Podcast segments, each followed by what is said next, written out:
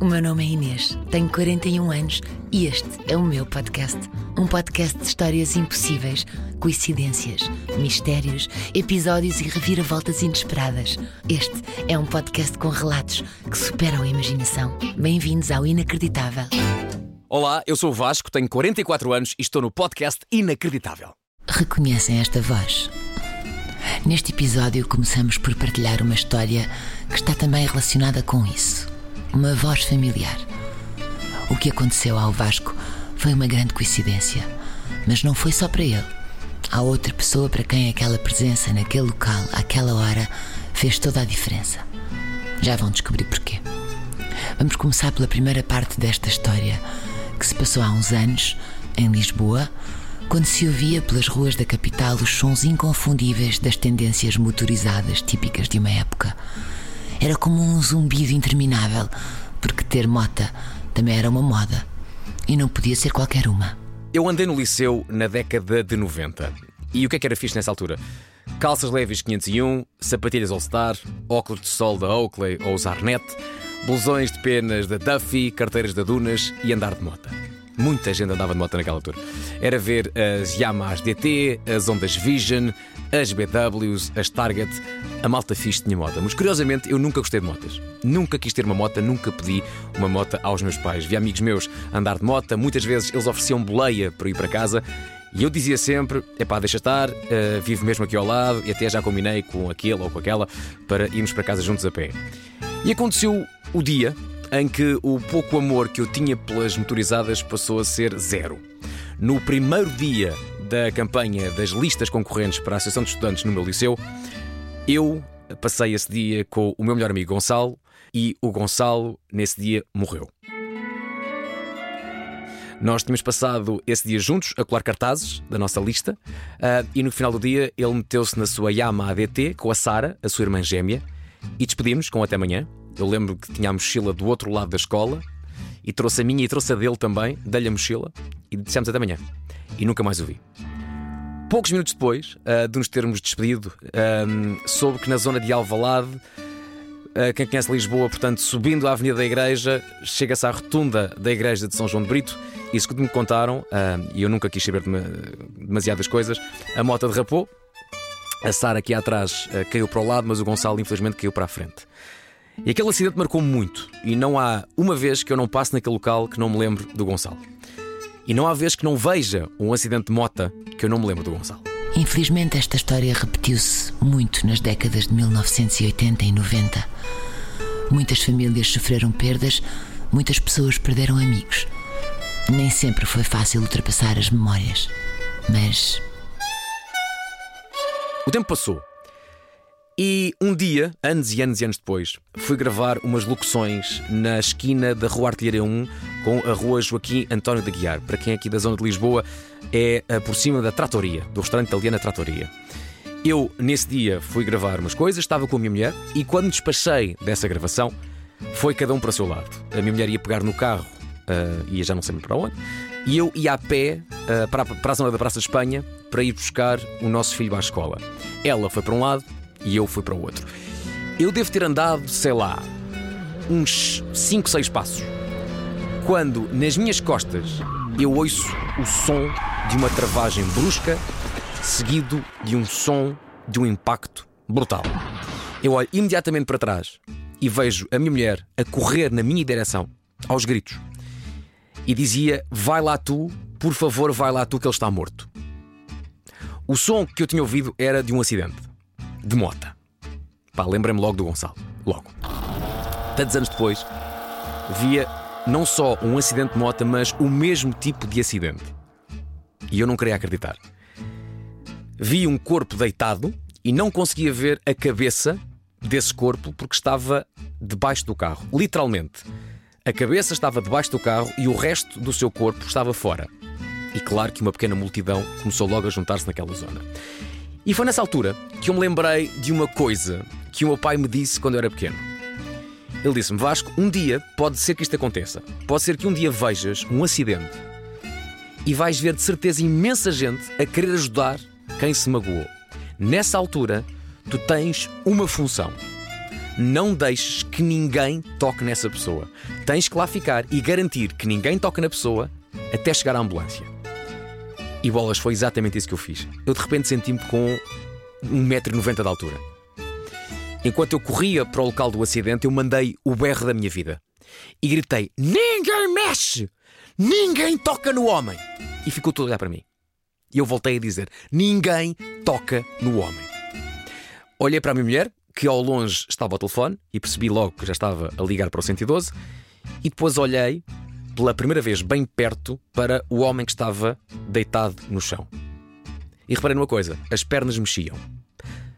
Pensei, está vivo ou será que é, como se vê nos filmes, aquele movimento final de alguém que está a falecer? E foi nessa altura que percebi que a multidão estava cada vez com mais gente. Parecia um sonho estranho. Isto é a mais. Isto, isto, isto, é esquisito, mas aconteceu. Nesse grupo de anónimos, de repente olhei e vi atrás de mim um deputado da Assembleia do CDS. Também estava o meu advogado. Até passou na rua um carro da TVI com uma amiga minha a perguntar: É pá, Vasco, precisas de alguma coisa? Eu disse que não, mas eu sabia lá o que é que eu precisava. Eu só queria era que o homem que estava deitado à minha frente estivesse vivo.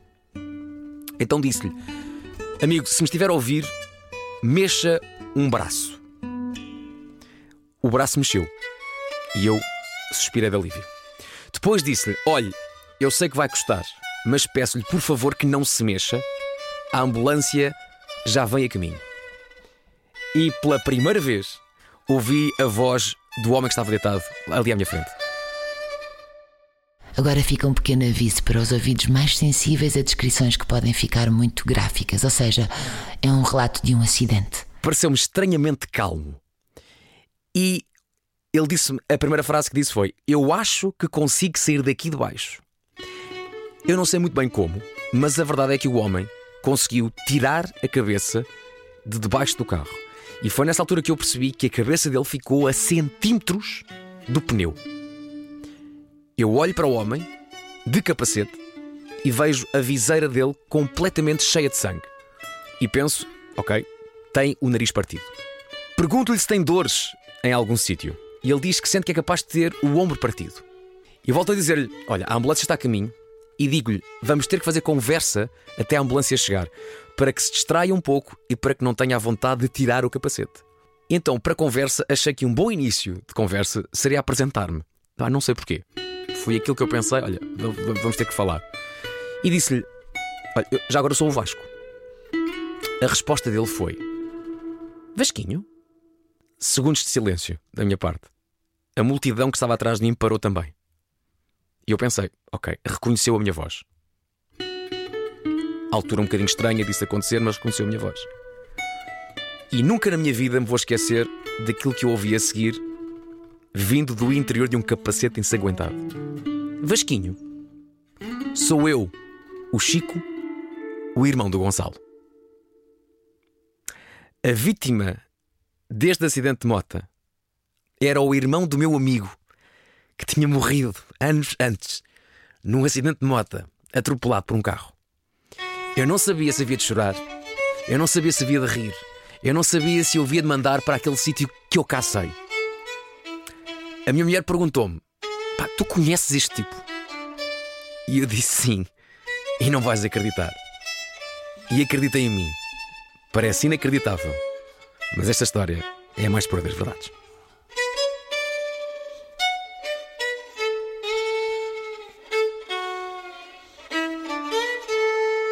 Olá, o meu nome é Fernando, tenho 49 anos e estou aqui no podcast Inacreditável. A próxima história podia ser o guião de uma comédia romântica. Temos, mais uma vez, a vida real a superar a ficção. De olhos grandes e sorriso rasgado, é difícil não perceber o que vai na cabeça e emoções de Fernando ao olhar para a cara dele. Ser expressivo é algo que lhe foge do controle, principalmente quando fica impressionado ou abismado ou surpreendido. Mas vou focar-me nesta história, particularmente inacreditável, entre muitas que já lhe aconteceram, por ser alguém que conhece muitas pessoas através do seu trabalho. Imaginem um estúdio de televisão em mais um dia de programas e gravações, um dia igual aos outros. Não fosse o caso do interlocutor a dada altura ser alguém que mudou um pouco a vida de Fernando. Bem, eu na altura, como sempre fiz, uh, eu tinha vários, uh, vários programas, ora na rádio, ora na, na televisão.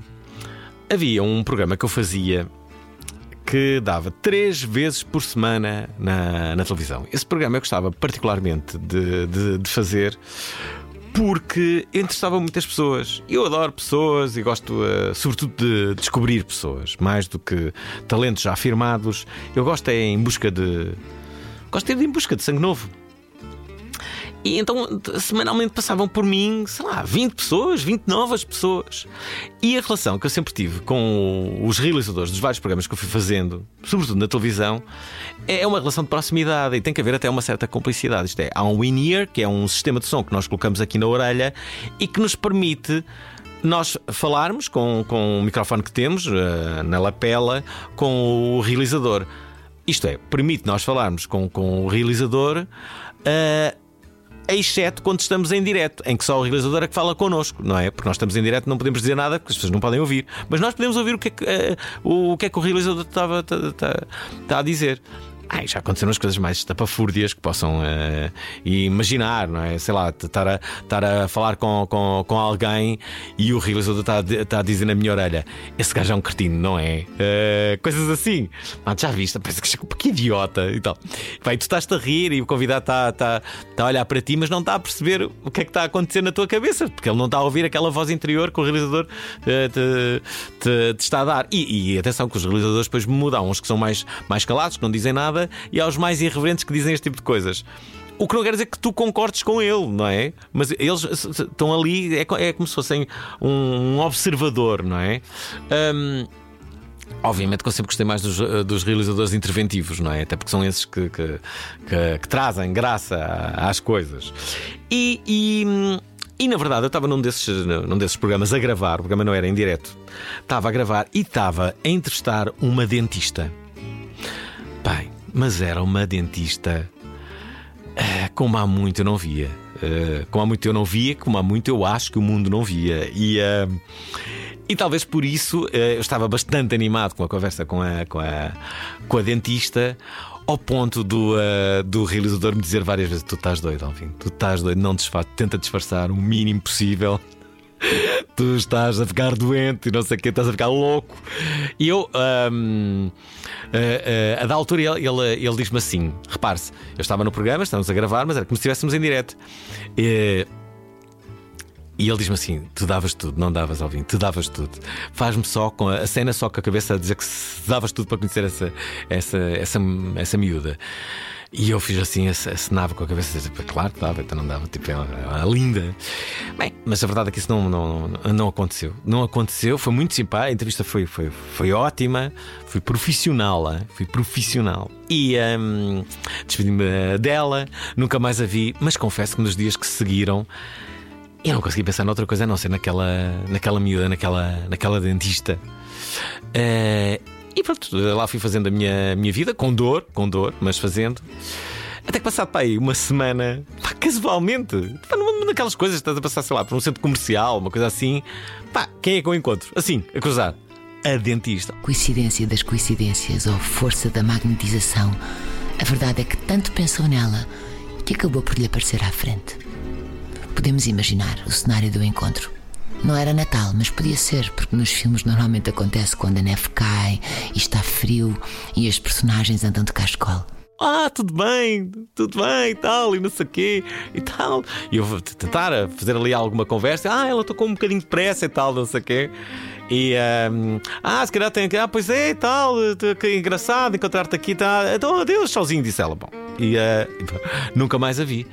Passado, sei lá, uma semana, saio à noite num luxo da vida, não terá sido luxo, sei lá, cógnito, uma coisa assim. Quem é que está lá? Outra vez a dentista, outra vez a cruzar-se comigo. E de cada vez que eu falava com ela e tentava ter uma conversa, epá, a verdade é que hum, ela não me dava, não me dava conversa nenhuma.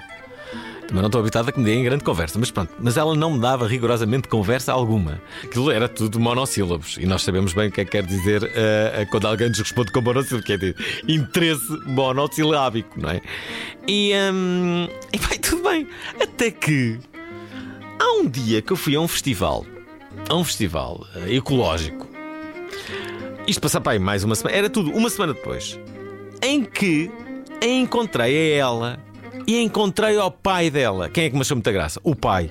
O pai Uh, começa a achar muita graça e tal, não sei o quê, que engraçado, aqui o Alvin, fotografia para aqui e tal, não sei o quê. E ele começou a achar graça ao facto do pai estar a achar-me graça. Portanto, se o pai estava ali a falar com o menino, ela também, ah, por sua vez, ok, também mal não faz estar aqui a falar com. Se o meu pai está a achar graça a ele, não sei o quê, conversa.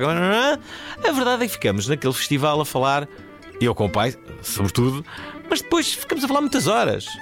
Três, quatro horas. E, e de repente até criou ali um clima interessante. Um clima interessante no sentido de.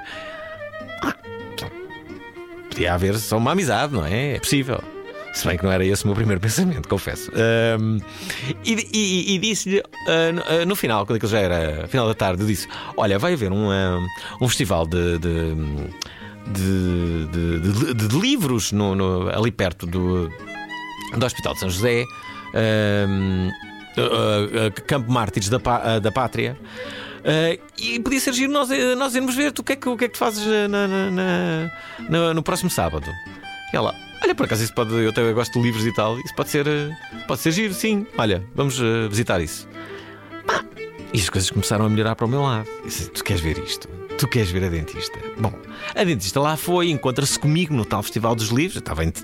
eu gosto muito de livros, mas naquele dia estava interessado zero nos livros. Estava, estava interessado era em livros de, de, de de dentária, de, de, de, disso é que eu estava interessado. E ela, assim, foi muito simpática. Tipo, começou a haver ali uma. Realmente, eu senti que as coisas estavam a melhorar para o meu lado. Tudo bem, pensou o Fernando. É a melhor maneira de começar, sem expectativas, sem compromisso, só romance e atração. Jantares, encontros, beijos apaixonados. Foi todo um filme que se desenrolou no imaginário de Fernando. Havia apenas um pormenor que ele precisava de ter em conta. Mas pronto, olha, o que quer que aconteça, e se calhar vai acontecer, não sei, um, eu gostava também de avisar outra coisa: é que eu sofro de epilepsia. E tenho episódios muito, muito frequentes. Uh, sei lá, eu, tipo, mas com que, com que regularidade? Ela, ah, uma ou duas vezes por, por, um, por, por, por, semana uh, tenho, tenho esses episódios. E eu, então, mas o que é que se deve fazer? Ela diz assim: olha, explicou-me exatamente o que é que se deve fazer por causa da língua e não sei o quê, abrir a boca, mas não. Ela explicou-me nessa altura. Eu se calhar estou-me a esquecer de alguns pormenores, já, já foi há alguns anos. Ela explicou-me exatamente como é que devia atuar se, um, se ela tivesse um ataque epilético e eu, e eu uh, quisesse ajudar. Assim foi. O jantar correu muito bem, falamos imenso, a intimidade entre nós crescia, de tal forma que quando descemos o elevador do topo, bem, os nossos instintos mais animais não se controlaram. Uh, pelo contrário, des descontrolaram-se. E, uh, e quando chegamos lá embaixo, íamos despenteados, íamos desarrumados. Uh, tamanha foi a intensidade da viagem de elevador do, do topo até ao chão do, do, do Martim Muniz. Ao chão, de uma forma digna. Bom, saímos do elevador, eu, gentleman, fui levá-lo ao carro. Um, e, e, e, na verdade, uh, ok, uh, demos beijos, uh, falámos coisas fixas de um ao outro e prometemos ver-nos o mais rapidamente possível. E o mais rapidamente possível era no dia a seguir ou dois dias depois. E, uh, e no dia a seguir eu não, não, não, não, não consegui fazer aqueles joguinhos parvos, também não tem jeito nenhum. Uh, aqueles joguinhos parvos, ah, agora não vou mandar mensagem, agora mandei ela, não. Pai, não, mandei-lhe uma mensagem dizer assim: olha, eu uh, honestamente, desde que estive contigo ontem, não consigo pensar noutra coisa a não ser, a não ser em ti. Olha, estou. Pá, acordei a pensar em ti, estou a passar o dia todo a pensar em ti. Pá, preciso ver-te, preciso ver-te. Uh, e ela, então, mas isso vai acontecer, vai acontecer em breve e tal, não sei o quê. Bom, assim foi, fomos trocando umas mensagens naquele dia. No outro dia, acorda e, e, e, é ela que manda uma mensagem a dizer assim: Olha, um, pá, não sei se isto é bruxaria ou não, mas a verdade é que hoje fui eu que acordei a pensar em ti e e a sentir a mesma necessidade que tu referias ontem. É nós temos que estar juntos. E a pergunta é: uh, onde é que vamos estar juntos? Queres vir à minha casa? Queres que eu vá à tua? Escolhe. E eu disse: Olha, eu sei cozinhar bem. Queres uh, vir à minha? Eu posso uh, fazer um jantar para nós, compro um bom vinho, um, sei lá, escolho uma boa playlist. Acho que pode ser perfeito. O que é que tu achas? Ela diz: Perfeito, perfeito. É isso que eu quero. É isso que eu quero. então, amanhã amanhã vou. Uh, tenho que trabalhar, não é? Mas ao final do dia encontramos e, uh, e jantamos os dois. E ficamos juntos. Depois da entrevista, de se encontrarem por acaso três vezes, de irem jantar juntos, de mandarem mensagens, chegava finalmente o dia. Era de manhã e o Fernando já estava a pensar no jantar. No que ia cozinhar, que música ia pôr. Só que, logo nesse dia, nesse exato dia, entre tantos outros, aconteceu um fenómeno estranho. No dia a seguir, uh, bem, nesse dia, nessa terça-feira, nessa terça-feira, e, foi, era mesmo uma terça-feira, porque nós encontramos no domingo, depois foi segunda, terça, e nós íamos encontrar numa quarta.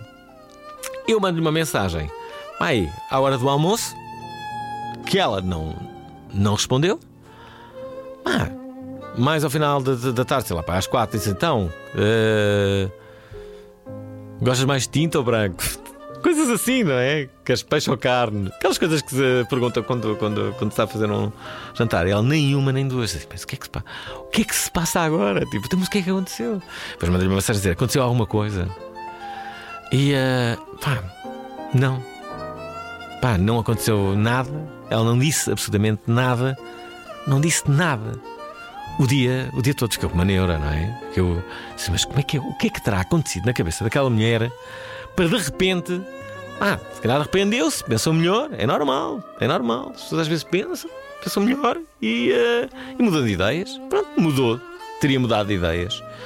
Pá, não disse mais nada, não falou mais nada. Eu também o moei, não é? Um homem tem que ter princípios e dignidade. Sou um homem com. Eu tenho autoestima, não é? Isto não. Podem, podem mandar-me para a lama, mas eh, eu saio dela, não é? Não vou navegar nela e foi isso que ela fez. Ela mergulhou-me na lama, ela, ela, ela mergulhou a minha cabeça várias vezes naquela lama, naquele, naquele dia. E estava difícil sair. Mas a verdade é que depois de ter mandado aquelas eh, mensagens todas na, na quarta-feira, pá, não lhe mandei mais nenhuma. Fiquei, estava triste. Até que passou quinta-feira, passou um dia, ela não disse rigorosamente mais nada. Até que na sexta-feira recebo uma mensagem que não era para mim, mas para todos os contactos dela. A dizer, agora não vou dizer o nome dela, vamos inventar um nome, não é? A dizer: Olá, fala-vos a Carla, cunhada da Alexandra, estes nomes são falsos. Uh, só para dizer que Alexandra foi acometida por um súbito ataque de, de epilepsia e que desafortunadamente perdeu a memória.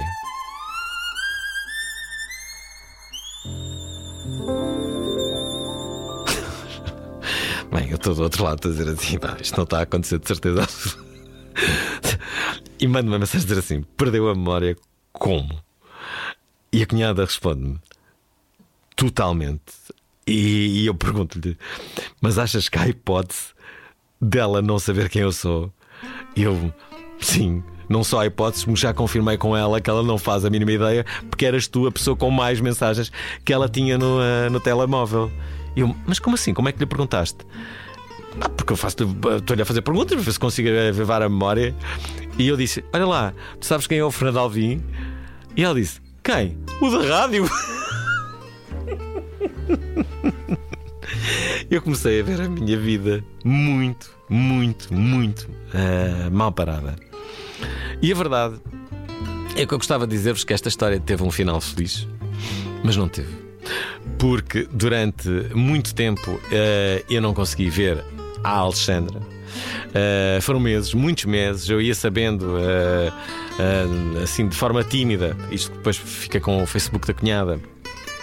Sim, na altura ainda se usava o Facebook e, e, eh, ia tendo algumas informações. Ela ia-me dizendo que as melhorias delas era, é, a melhoria dela era, era muito lenta, eh, que a memória estava a regressar de uma forma muito lenta e um, até que um dia eu consegui, passado, sei lá, 3, 4 meses, combinar um encontro com, com, com a Alexandra. Esse encontro foi, foi incrível porque. Um, eu falei imenso com ela. Uh, de, de, sei lá, da forma que nós nos tínhamos conhecido. Não disse que tinha acontecido nada. Fui um gentleman. Uh, mas ela não se lembrava absolutamente uh, de mim. E ali estava. Eu, com a pessoa pela qual estava tremendamente apaixonado, uh, mas que não fazia ideia quem eu era, ou pelo menos de, de ter estado sequer comigo.